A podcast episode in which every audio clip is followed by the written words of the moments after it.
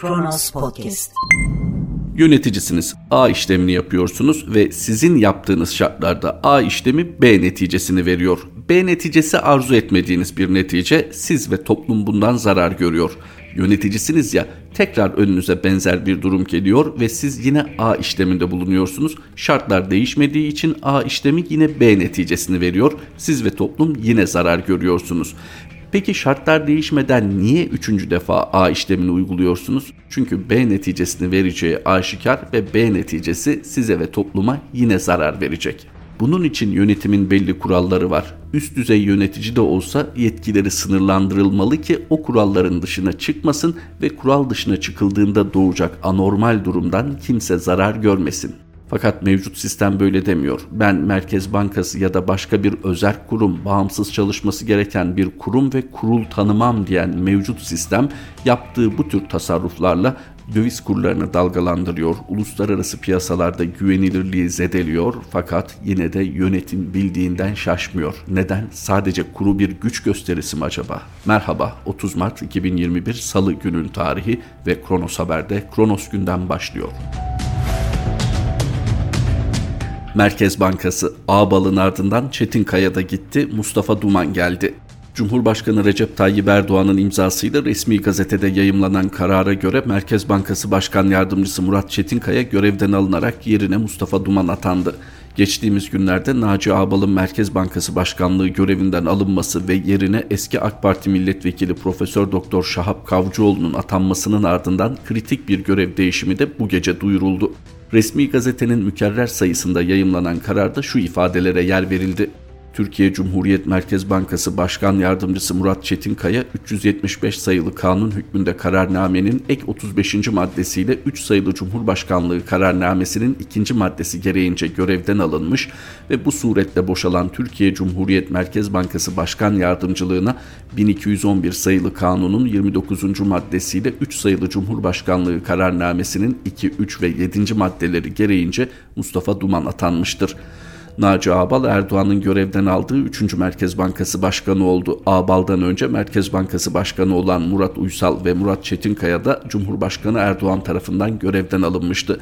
Bu kararlarla birlikte Cumhuriyet tarihinde ilk kez Merkez Bankası'na 20 ay içinde 4. başkan atanmış oldu ve şimdi de daha önceki Genel Başkan Murat Çetinkaya ile sadece isim benzerliği bulunan Başkan Yardımcısı Murat Çetinkaya görevden alınmış oldu. Ne önemi var diyebilirsiniz. Elbette önemli. Niyetimiz eski Türkiye, yeni Türkiye mukayesesi yapmak değil. Mesele bir devletin her türlü enstrümanıyla uluslararası piyasalara güven vermesi ki sıcak para ihtiyacı olan Türkiye ve benzeri ülkeler için bu hayati derecede önemli.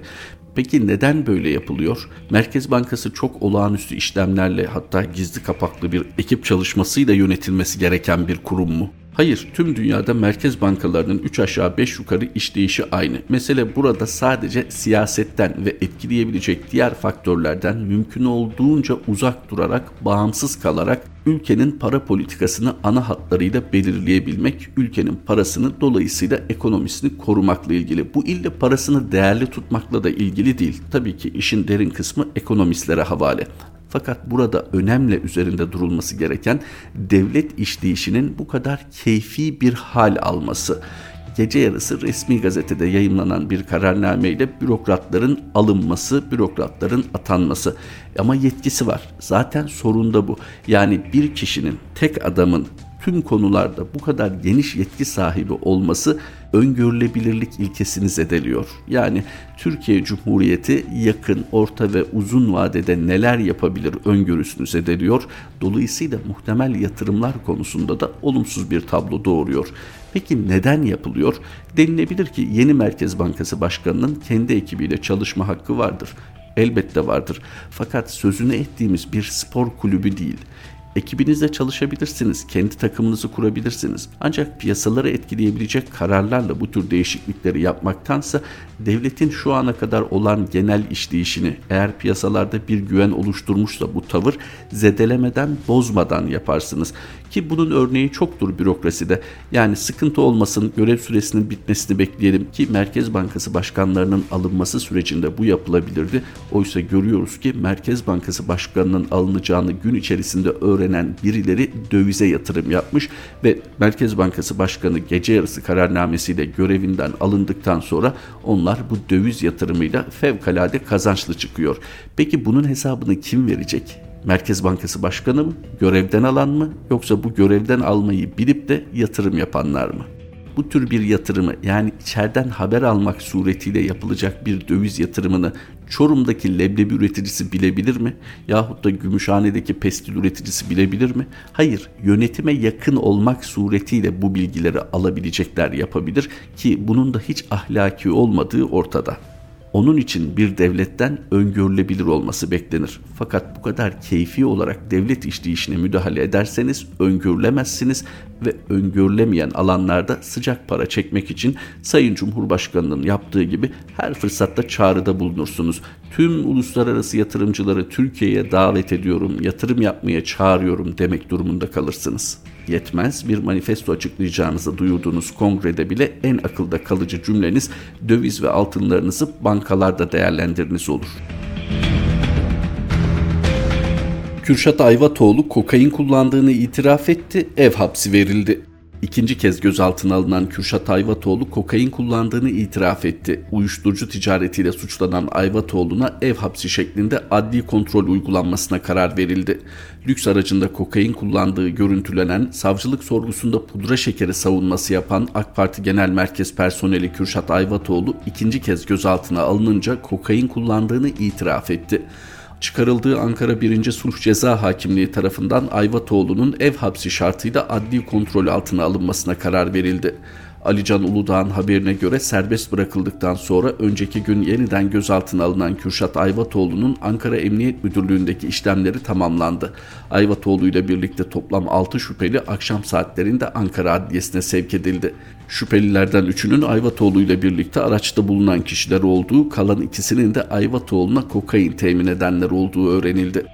Soruşturma savcısı ifadeler sonrası 6 şüpheliyi tutuklama talebiyle nöbetçi suç ceza hakimliğine sevk etti. Ayvatoğlu'nun Türk Ceza Kanunu'nun 188. maddesinin 3. fıkrasında yer alan uyuşturucu ticaretiyle suçlandığı, görüntüleri çeken kişinin ise uyuşturucu kullanmayı özendirmekle suçlandığı belirtildi.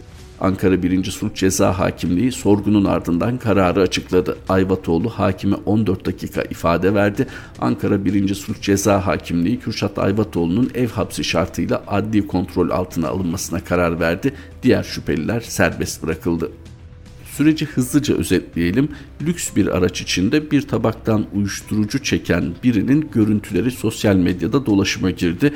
Bununla birlikte o kişinin kim olduğu çok çabuk ortaya çıktı. Adalet ve Kalkınma Partisi'nde farklı görevlerde olduğu söyleniyordu. Fakat daha sonra Genel Başkan Yardımcısı Hamza Dağ'ın açıklamasına göre Genel Merkez Büro personeli olduğu söylenen Hamza Kürşat Ayvatoğlu'ydu bu kişi ve bu görüntüler acaba kim tarafından neden yayılmıştı?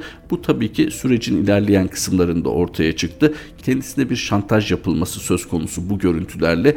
Nitekim serbest bırakılmasını sağlayan ilk ifadesinde orada görünenin uyuşturucu değil pudra şekeri oldu. Uyuşturucu kullanıyormuş gibi davranarak eğlendiklerini ifade etti. Sosyal medyada pudra şekeri tabii ki gündem oldu. Çünkü çok harika bir savunmaydı. Tarihe geçti. Burada tarihe geçen pudra şekeri savunması değil, gerek savcı gerekse hakimin bu konuda öyle diyorsan öyledir yaklaşımı sergilemesi. Konunun uzmanları ne dedi? Saç, tükrük ve kan testiyle bu ortaya çıkarılabilir. Fakat kendileri burada vatandaşın beyanını esas aldılar. Bir mukayese yapmak kaçınılmaz. Oysa söz konusu şahıs başka bir partiden olsaydı, özellikle muhalefet cenahından bir partiden olsaydı böyle davranılmayacağı sanırım ülke genelinde ortak kanaattir. Hamza Kürşat Ayvatoğlu ise Adalet ve Kalkınma Partisi Genel Merkezi büro personeli olduğu için mi böyle davranıldı sorusu son derece yerindedir. Nitekim gelinen son noktada kendisinin tutuklanmaması, ev hapsinde adli kontrole tabi tutulması ise şu soruları çok haklı kılar henüz kundakta bebeği olan, dolayısıyla bebeğiyle içeri girmesi gereken, hasta çocukları, bakıma muhtaç yakınları olan kadınlar neden ev hapsinde tutulmuyor da ille cezaevinde tutuluyor?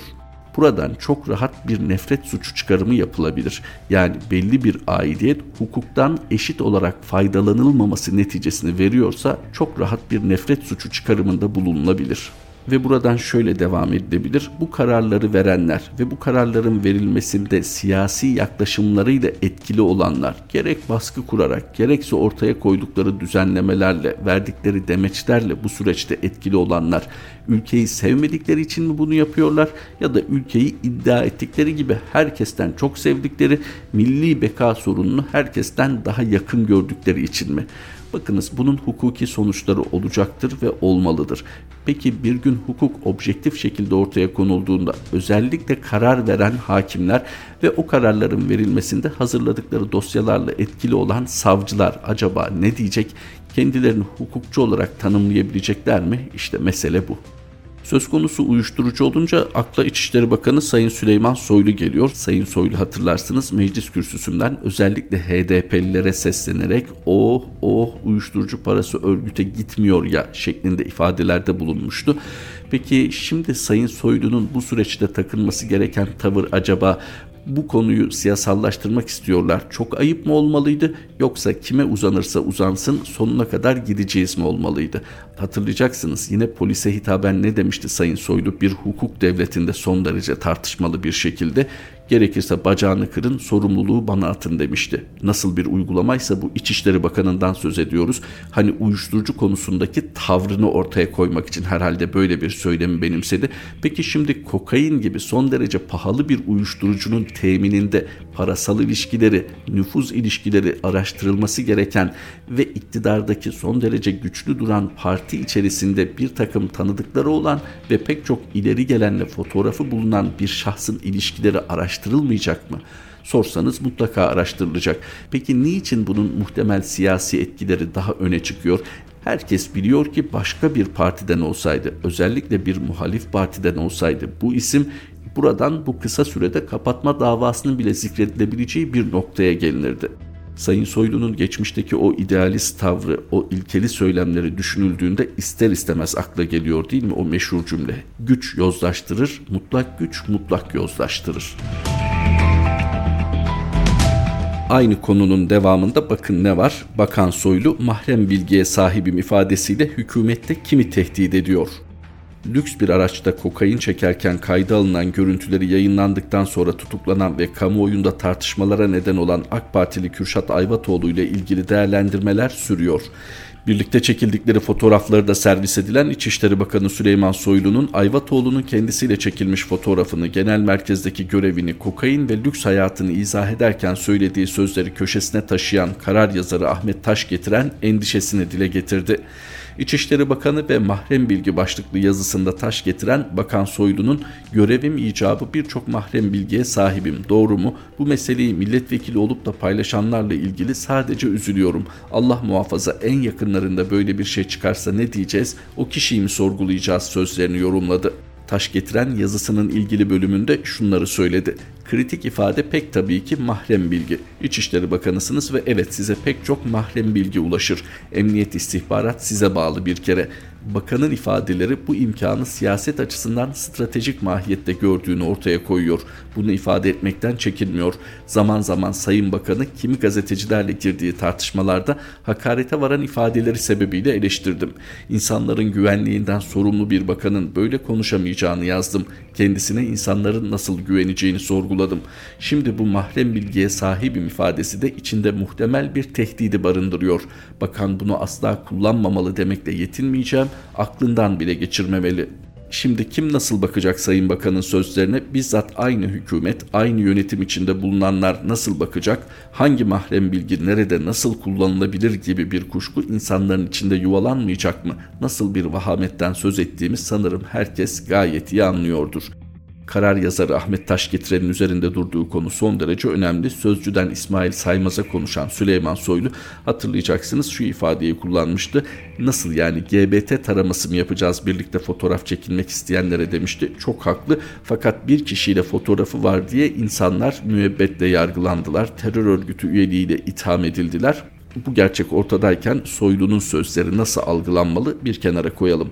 Fakat Soylu'nun o konuşmada İsmail Saymaz'a söyledikleri arasında mühim bir kısım vardı. O da görüyorum bazıları paylaşıyor, milletvekilleri de var aralarında. Bu konu siyasallaştırılmamalı, çok ayıp şeklinde bir ifade kullandı ve görevim gereği bir takım mahrem bilgilere sahibim dedi. İçişleri Bakanısınız. O mahrem bilgiler tabii ki size bağlı emniyet istihbarattan elde edilen bilgiler çok doğal. Göreviniz gereği sizin de ifade ettiğiniz gibi öyle.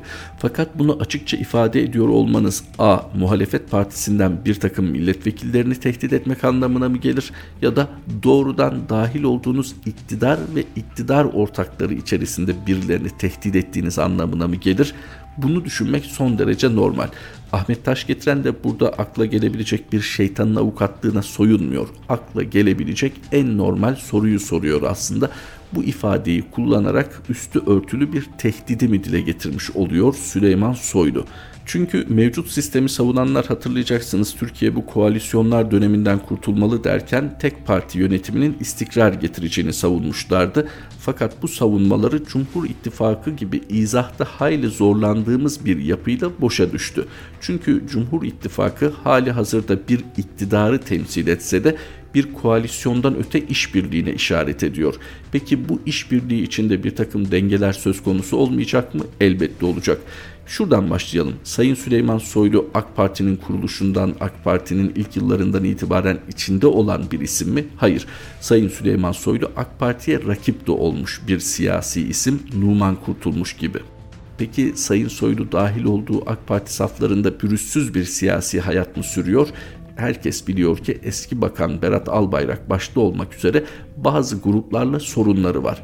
İşte İçişleri Bakanı iken bir takım mahrem bilgilere sahibim derseniz belki bu gruplar üzerinden bir dizayna soyunduğunuz düşünülebilir. Bunun akla gelmemesi mümkün değil. Öte yandan Hulusi Akar gibi sonradan eklemlenen yahut da bir takım dini grupların temsilcisi gibi algılanan isimlerin dahil olduğu AK Parti saflarında bu gruplaşmalar ve bu gruplar arasındaki sürtüşmeler sürpriz değil. Bu herkesin de malumu 3 aşağı 5 yukarı. Karar yazarı Ahmet Taş getirenin de bu konuyu gündeme getirmesi ilginç. Çünkü her ne kadar şu an karar daha çok Ahmet Davutoğlu çizgisinde görünse de Ahmet Davutoğlu gibi bir dönem Adalet ve Kalkınma Partisi ile organik ilişkileri olan isimlerden oluşuyor gerek köşe yazarları gerek yönetimi itibarıyla. Peki Sayın Taş getiren acaba eski ilişkileri üzerinden kendisine ulaşanların bir takım endişelerini mi dile getirdi ya da sadece bir gazeteci refleksiyle bu ifadenin ne anlama gelebileceğini mi yorumladı? Sayın Soylu buna sessiz kalmayacaktır. Onun cevabı üzerinden de meselenin ne olduğu biraz daha anlaşılır. Ülkede politik ve ekonomik gündem o kadar yoğun, o kadar karmaşık ki aslında bir numaralı sorun olması gereken sağlık, salgın o kadar gündemde ön sıralara çıkamıyor koronavirüs vaka sayısında yüksek riskli il sayısı 58'e yükseldi. Koronavirüs risk değerlendirme haritasına göre aralarında İstanbul, Ankara ve İzmir'in bulunduğu 58 il çok yüksek riskli kırmızı kategoride yer aldı. Türkiye genelinde düşük riskli mavi kategoride yer alan tek il ise Şırnak oldu. Sağlık Bakanı Fahrettin Koca sosyal medya hesabından Cumhurbaşkanı Erdoğan'ın basın toplantısında duyurduğu koronavirüs risk haritasını paylaştı. Koca haritayla paylaştığı notunda illerimizin risk durumunu gösteren son haritamız virüs gücünü kaybetmiş değil. Bu haritayı maviye çevirmek elimizde aşı programı toplum bağışıklığını sağlayana kadar mücadele etmeliyiz. Zor olanı aştık, kolay olanı kaybetmeyelim ifadelerini kullandı. Sayın Bakan belki siyasi olması hasebiyle tabii ki umut aşılayan ifadeler kullanacak ama aşılan zor olan nedir çok belli olmuyor. Çünkü harita 58 ilin kırmızıya dönmesiyle birlikte çok ciddi alarm sinyalleri veriyor. Burada bir tek Şırnak yani düşük yoğunluklu bir şehir olduğu için altını çiziyorum mavi yani düşük riskli kategoride bu da insanların yoğun olarak yaşadığı şehirlerde tedbirlerin pek de işe yaramadığını gösteriyor. Nitekim günlük koronavirüs vaka sayısı 32 bini aşmış durumda. Son 24 saat içerisinde 154 kişi hayatını kaybetti virüse bağlı olarak 32.404 yeni vaka tespit edildi. Ağır hasta sayısı 1998'e toplam vaka sayısı ise 3 milyon 250 bine yaklaştı hani bu uzmanların özellikle de Türk Tabipleri Birliği odasından uzmanların yaptığı uyarıların boşa olmadığı, haksız olmadığı gerçeğini ortaya koyuyor. Onun için Sayın Bakan'ın da ifade ettiği aşılama konusu son derece önemli ama bir o kadar da gerek temin gerekse uygulama noktasında tartışmalı maalesef. Kronos Haber'de Kronos gündemin sonuna geldik. Tekrar buluşmak üzere. Hoşçakalın.